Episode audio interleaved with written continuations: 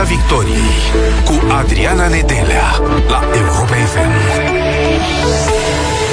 Vă salut, bun găsit tuturor! Suntem în direct și pe pagina de Facebook Europa FM, așadar ne puteți vedea în studioul Europa FM. Vorbim despre guvernul pe care îl așteptăm, un guvern cu puteri depline. Firește, ne întrebăm dacă va fi votat săptămâna aceasta, dacă va fi acceptat de Parlament. Dacian Cioloș, premierul desemnat, a depus astăzi la Parlament programul de guvernare și lista de miniștri.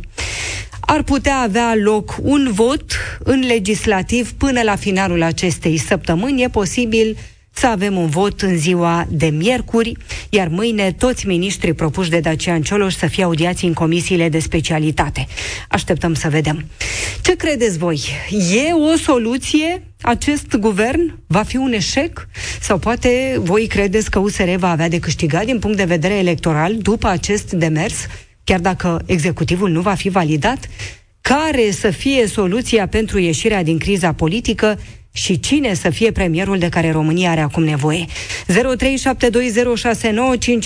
este numărul de telefon pe care îl puteți apela pentru a intra în direct cu noi în Piața Victoriei. Profesorul Ioan Stanomir este alături de noi în aceste momente, este în studioul Europa FM. Bună seara, domnule profesor, bine ați venit! Bună seara, mulțumesc pentru invitația noastră! Dacian Cioloș, premierul desemnat, spune așa, domnule profesor: guvernul monocolor al USR poate fi o soluție pentru ieșirea din criză.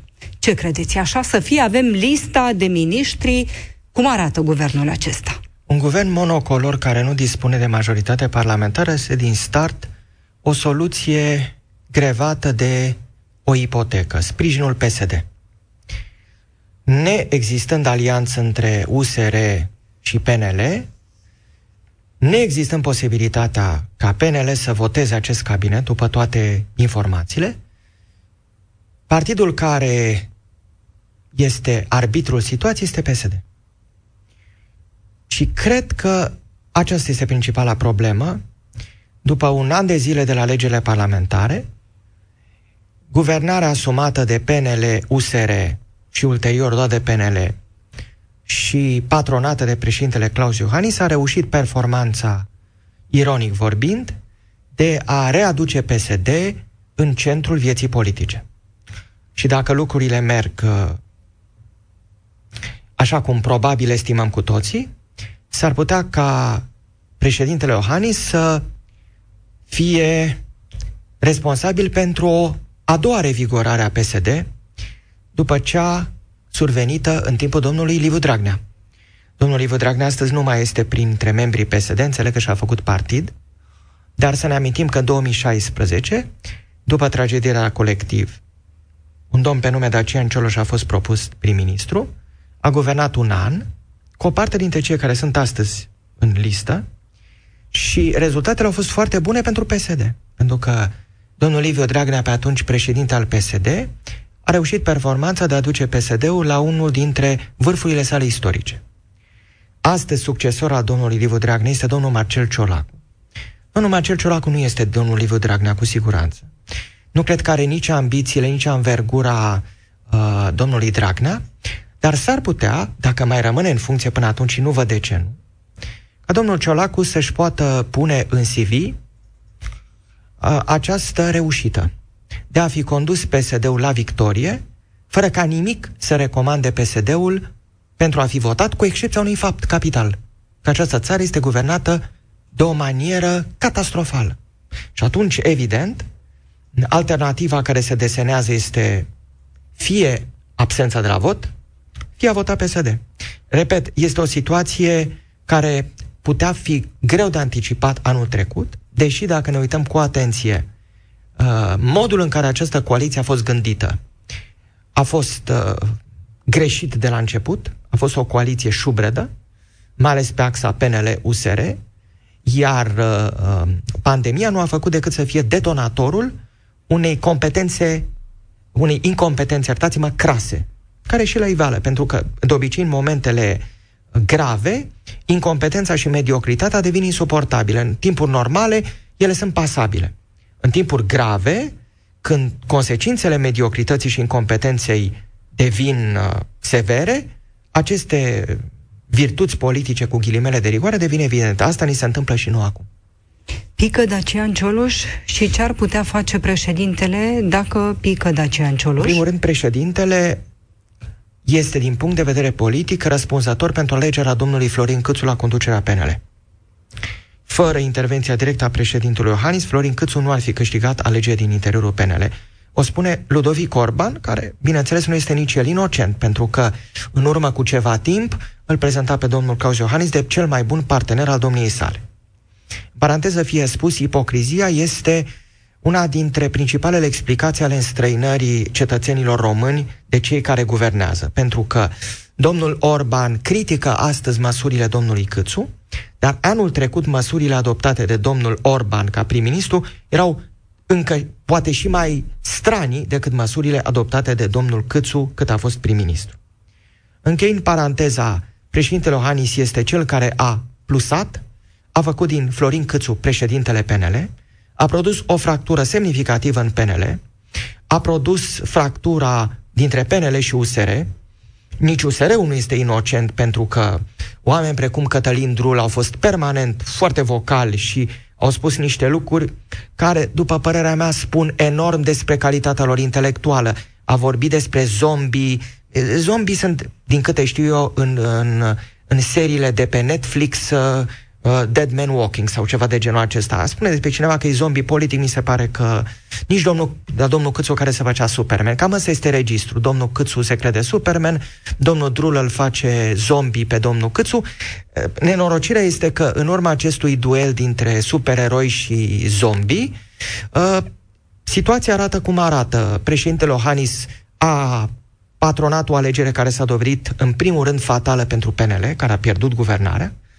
Dacă va persista cu Florin Câțu ca prim-ministru, s-ar putea ca alegerile anticipate să devină o realitate, fiindcă reapariția domnului Câțu la conducerea executivului în acest moment ar fi, după cele mai elegante și modeste judecăți, o enormă greșeală tactică, fiindcă domnul Câțu este asociat cu o serie de ezitări, gafe și măsuri negândite. Domnul Câțu era un apostol al relaxării, după care a devenit un apostol al constrângerii. Unde este, de fapt? Care este adevăratul domn Câțu? Este cumva Dr. Jekyll și Mr. Hyde? Care sunt politicienii români? Cei care ne spuneau în vară că totul e bine? Cei care ne spun acum că suntem în pragul apocalipsei? Eu personal cred că între apocalipsă și relaxare trebuie găsit o cale de mijloc.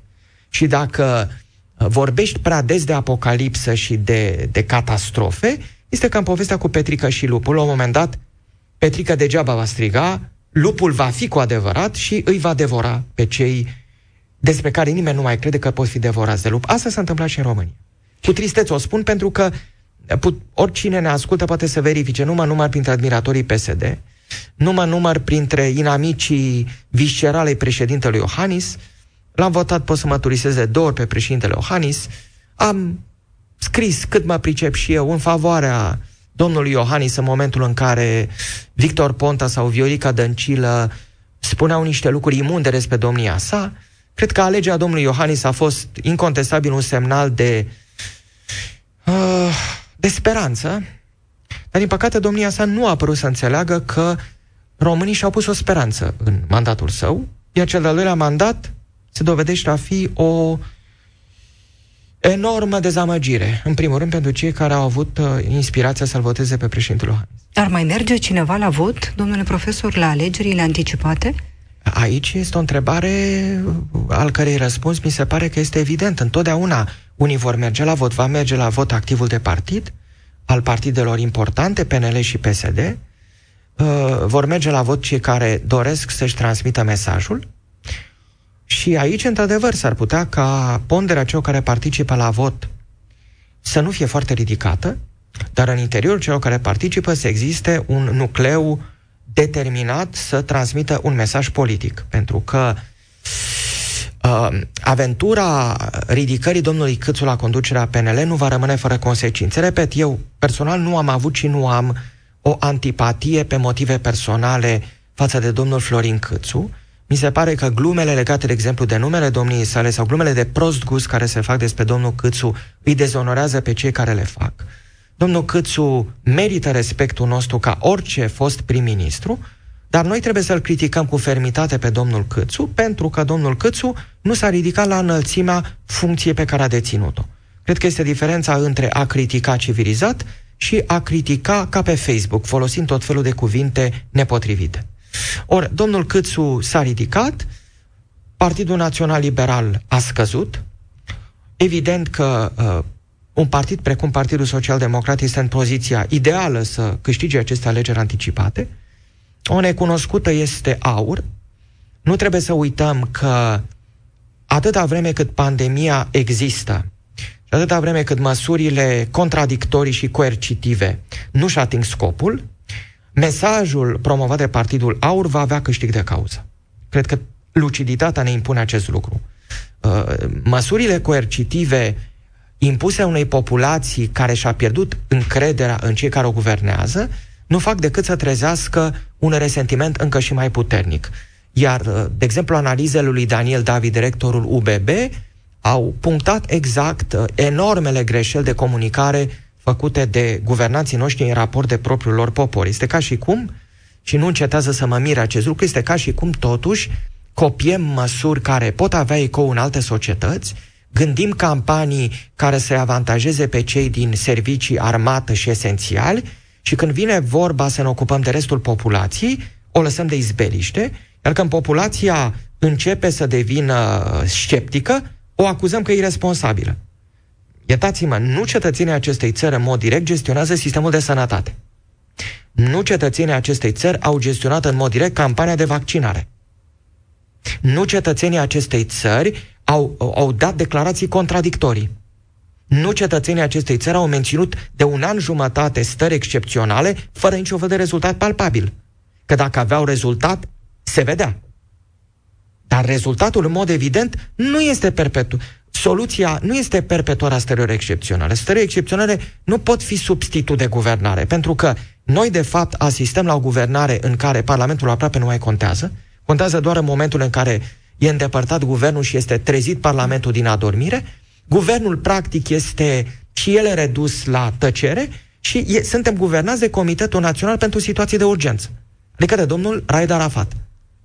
Ori, iertați-mă, e o problemă pe care trebuie să o privim cu toată luciditatea. Dacă cetățenii acestei țări constată de fapt că e ca într-o păpușă rusească, cu cât scoți până la urmă rămâne Comitetul Național pentru Situații de Urgență, la nivel național și la nivel local. Au ieșit la iveală, de exemplu, deliberările unui comitet local care se făceau pe WhatsApp. Cred că nu mă înșel. Nu mi se pare corect să iei decizii privitoare la viața cetățenilor, la avutul lor, la libertățile lor pe WhatsApp. Nu mi se pare corect, pentru că vorbim aici de restrângeri al exercițiului drepturilor constituționale.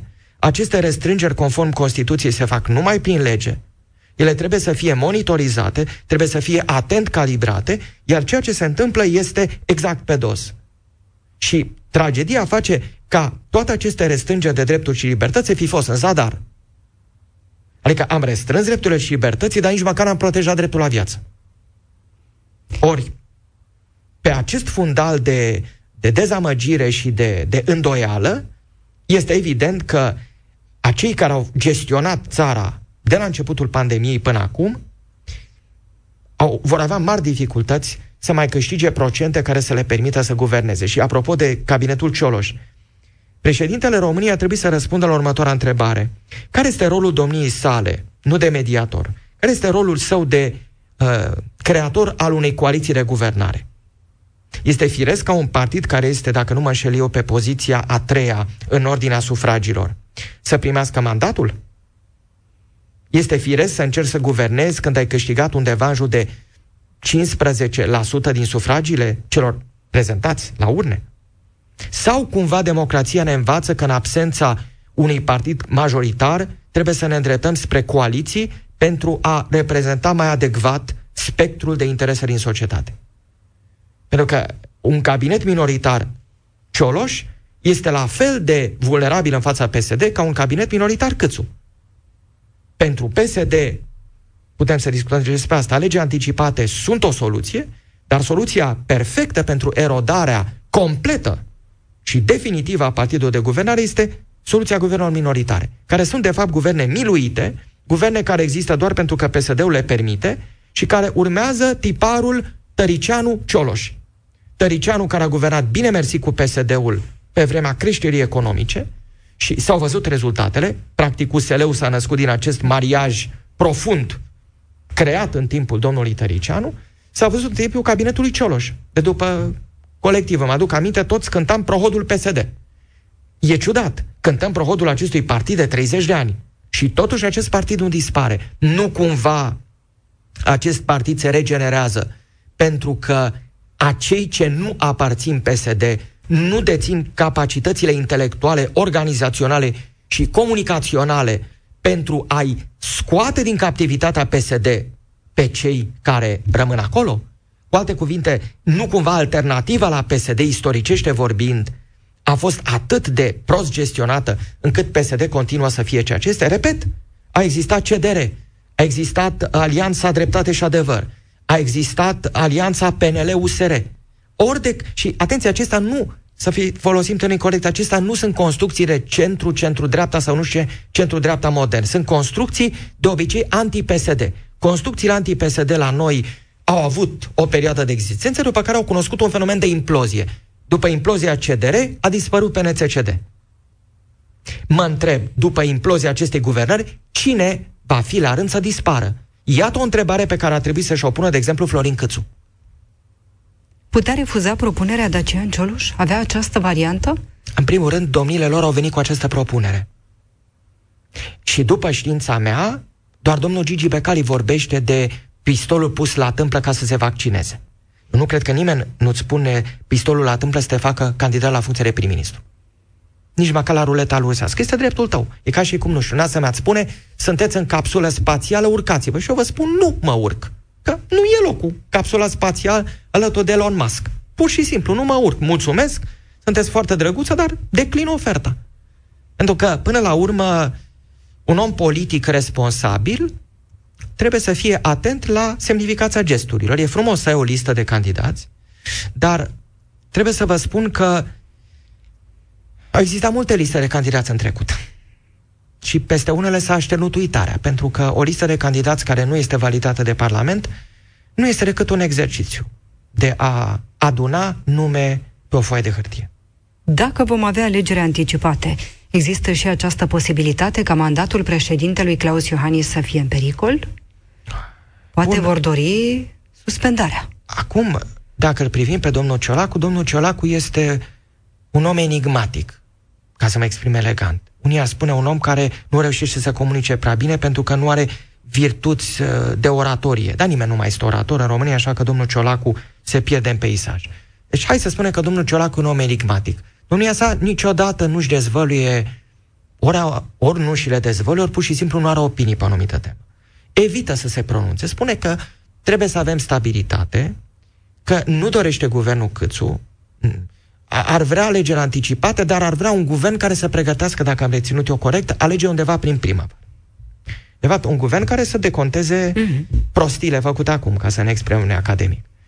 Dacă însă domnul Ciolacu se va pomeni în situația domnului Dragnea de a fi în fruntea unei majorități, s-ar putea ca domnul Ciolacu să fie cu totul alt limbaj. Că așa era și domnul Dragnea, dacă vă mai amintiți, în campania electorală, domnul Dragnea zicea că este Moș Crăciun.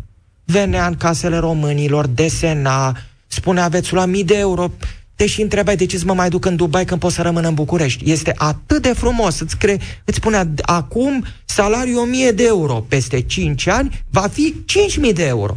Nici nu mai trebuie să faci nimic, trebuie pur și simplu să stai în România, să votezi PSD și creștea salariul. La fel și domnul Câțu, când era în opoziție, era libertarian. Când a ajuns la guvernare, a devenit adeptul stărilor de urgență. Că așa este la noi. Așa și cu domnul Ciolacu, dacă va fi în poziția domnului Dragnea, s-ar putea să vedem o altă față a domnului Ciolacu. Domnul Ciolacu nu este singur, acolo sunt multe grupuri. Știți că există domnul Liviu Dragnea acum, de când este liber de contract, ca să-mi exprim fotbalistic, spune foarte multe lucruri despre colegii lui, despre grupul de la Cluj, despre grupul de la Sălaj. Înțeleg că din grupul de la Sălaj fac parte un domn Eduard Helvi, care ar fi directorul SRI, și un domn Dacian Cioloș, candidat la funcție de prim-ministru. Și până la urmă, domnul Dragnea și un fel de Șeherezada care ne spune tot felul de povești. Sunt colportări, dar un adevăr există în toate acestea. Există grupuri puternice în interiorul partidelor politice și există grupuri transpartinice. E limpede lucrul acesta. Așa că domnul Ciolacu poate să fie și personajul de care lumea râde cu bonomie, personajul care ies banii din buzunar, nu? Scena aceea memorabilă, dar poate să fie și personajul care nu se va propune prim-ministru, dar poate să conducă la suspendarea din funcția președinte. Că, atenție, suspendarea din funcție este ușor de îndeplinit. Trebuie să ai majoritate absolută în camere, să ai Curtea Constituțională de partea ta, asta este ca și făcut, și să ai, acum cu noile modificări, 1/3 din alegători care să voteze. Eu, dacă aș fi președintele Iohannis, dar nu sunt, că n-am nici statura, nici înțelepciunea sa, m-aș gândi foarte atent la acest calcul al hârtiei, calcul matematic. Pe prezență scăzută la vot și ostilitate, eu îmi pierd mandatul. Comparația cu 2012 este eronată. Gvorumul de validare a referendumului era diferit în 2012.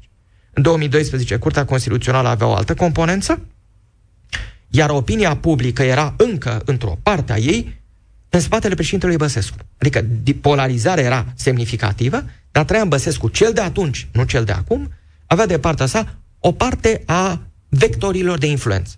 Mă întreb, cine va mai fi de partea domnului Iohannis când castelul de cărți de joc se va prăbuși și va veni decontul legat de gestionarea unei crize sanitare, gestionare care este, repet, în parohia statului, pentru că mă încăpățânesc să dau acest exemplu, morții din spitale nu pot fi atribuiți ca vină în totalitate cetățenilor.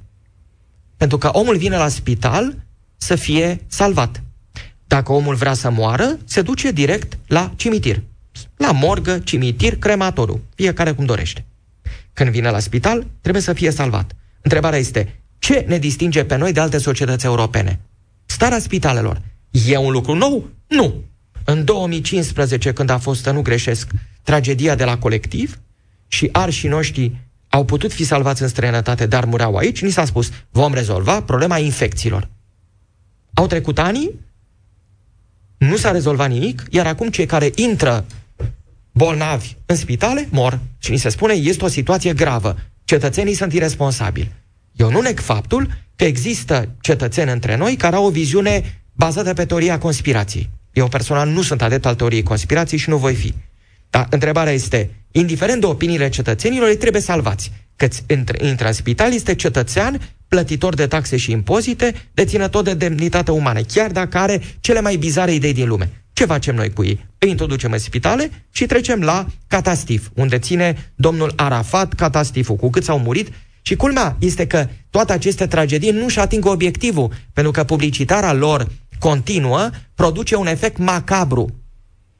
Pe mine personal asta mă siderează. E un efect macabru. Publicitarea morții, a tragediilor, este ceva macabru.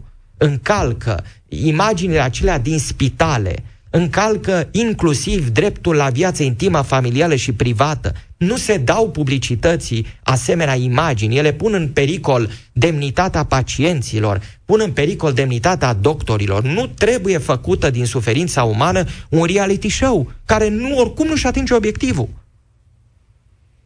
Avem nevoie de un guvern cu puteri depline, mai ales în această perioadă. Vă propun, domnule profesor, să luăm în direct și ascultătorii Europa FM.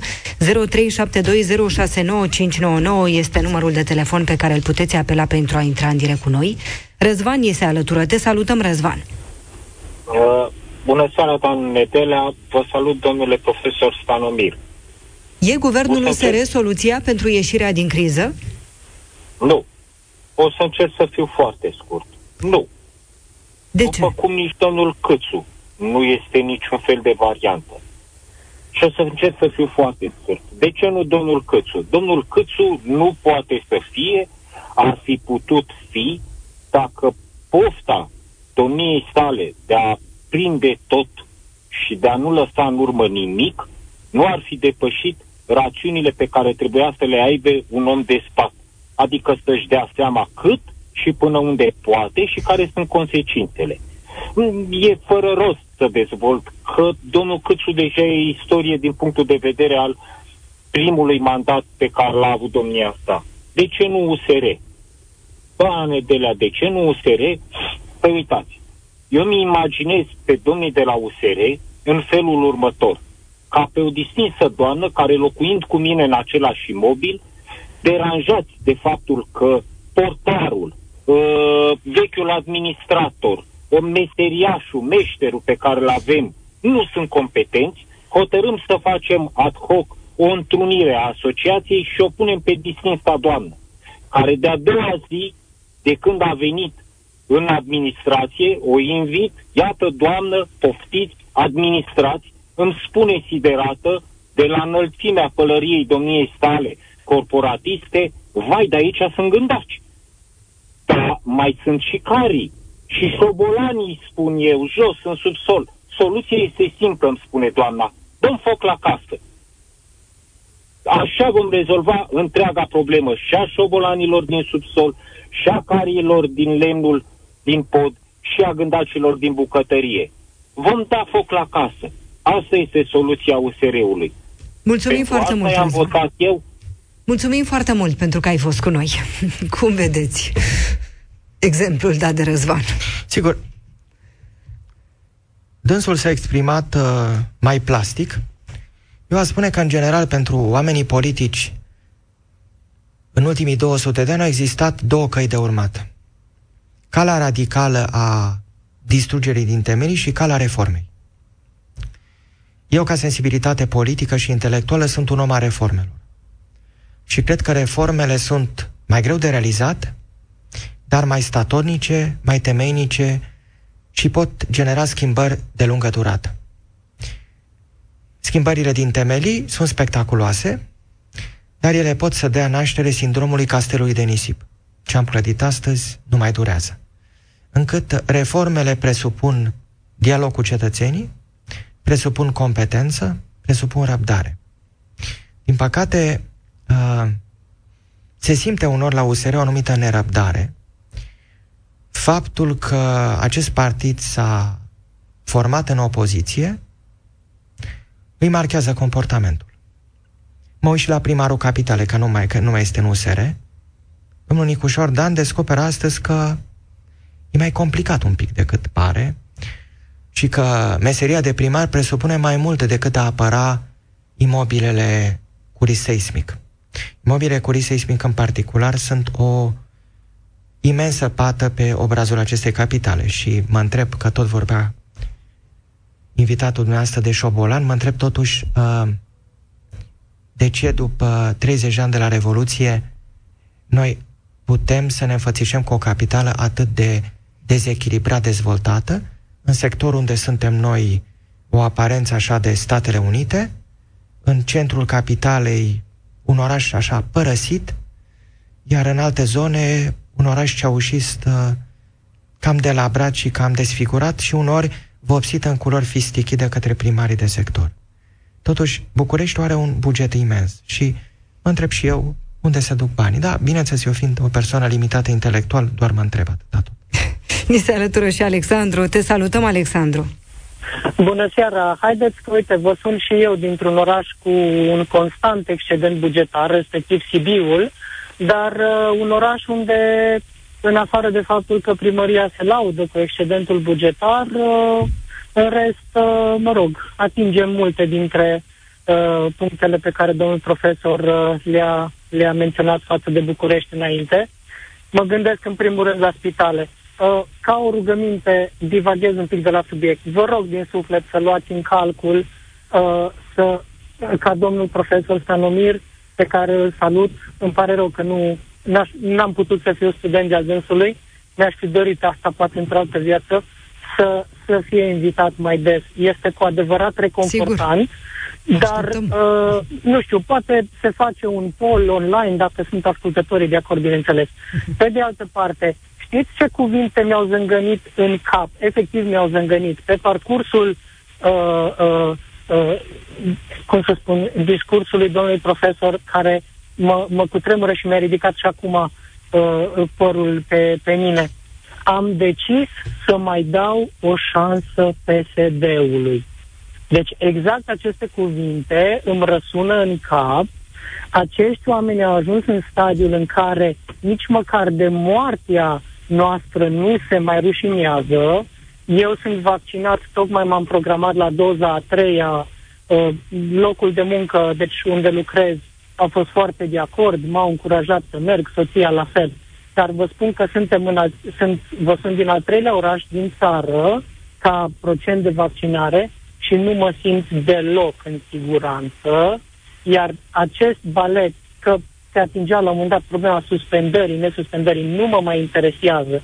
Vă spun un lucru pe care l-am remarcat săptămânile trecute și poate domnul profesor ne ajută puțin aici, ce rău îmi pare că nu este invitat mai des.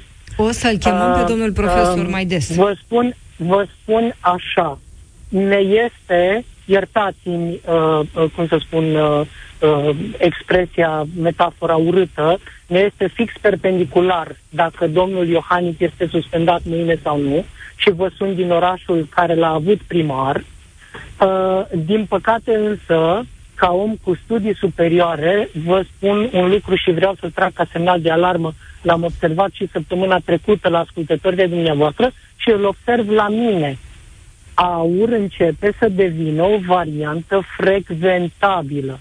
Și nu-mi vine să cred că spun asta, pentru că dezamăgirea și frustrarea este atât de mare față de batjocura aceasta și față de acest lucru cu boltă care se întâmplă pe noi, față de noi, încât, vă spun, bine, exagerez, sper că se înțelege, cel mai probabil nu voi merge la vot, la fel cum spunea și domnul profesor, dar în momentul în care persoane cu studii superioare, eu am studii superioare, nu contează că le am doctorale pe bune, dar în contextul în care eu pot să spun așa ceva, credeți-mă că, nu știu dacă se observă și poate mă lămuriți, cu asta vreau să și închei.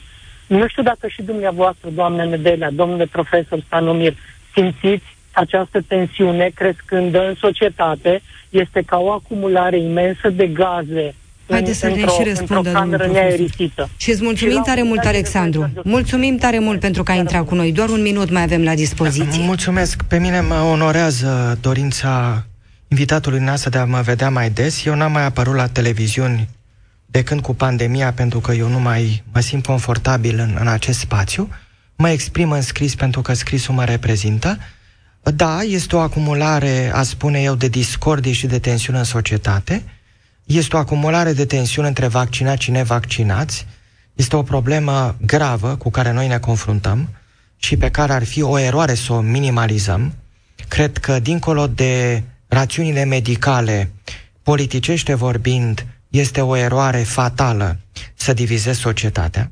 Este o eroare fatală să divizezi societatea și să întemeiezi politici pe practici de divizare. Repet, poți să încerci să aperi viața omenească, poți să faci foarte multe lucruri, dar cred că falile care se creează acum vor fi de natură să dureze și, într-adevăr, cei care sunt pregătiți să se urce pe acest val de nemulțumire sunt de multe ori lipsiți de scrupule și cei lipsiți de scrupule nu ezită. Dar valul de nemulțumire este real și, înainte de a-i blama pe cei care nu se vaccinează, ar trebui să ne întrebăm care este rolul și care este responsabilitatea statului în catastrofa noastră de acum. Vă mai așteptăm la radio, domnule profesor. Mulțumim foarte mult pentru prezență. Profesorul Ioan Stanomir alături de noi. Informația oficială: mâine toată ziua vor fi audiați miniștrii cabinetului Cioloș pentru ca miercuri să avem votul. Detaliile de ultimă oră pe Europa FM. Urmează știrile. Ne revedem săptămâna viitoare. Rămâneți aici. Piața Victoriei cu Adriana Nedelea la Europa FM.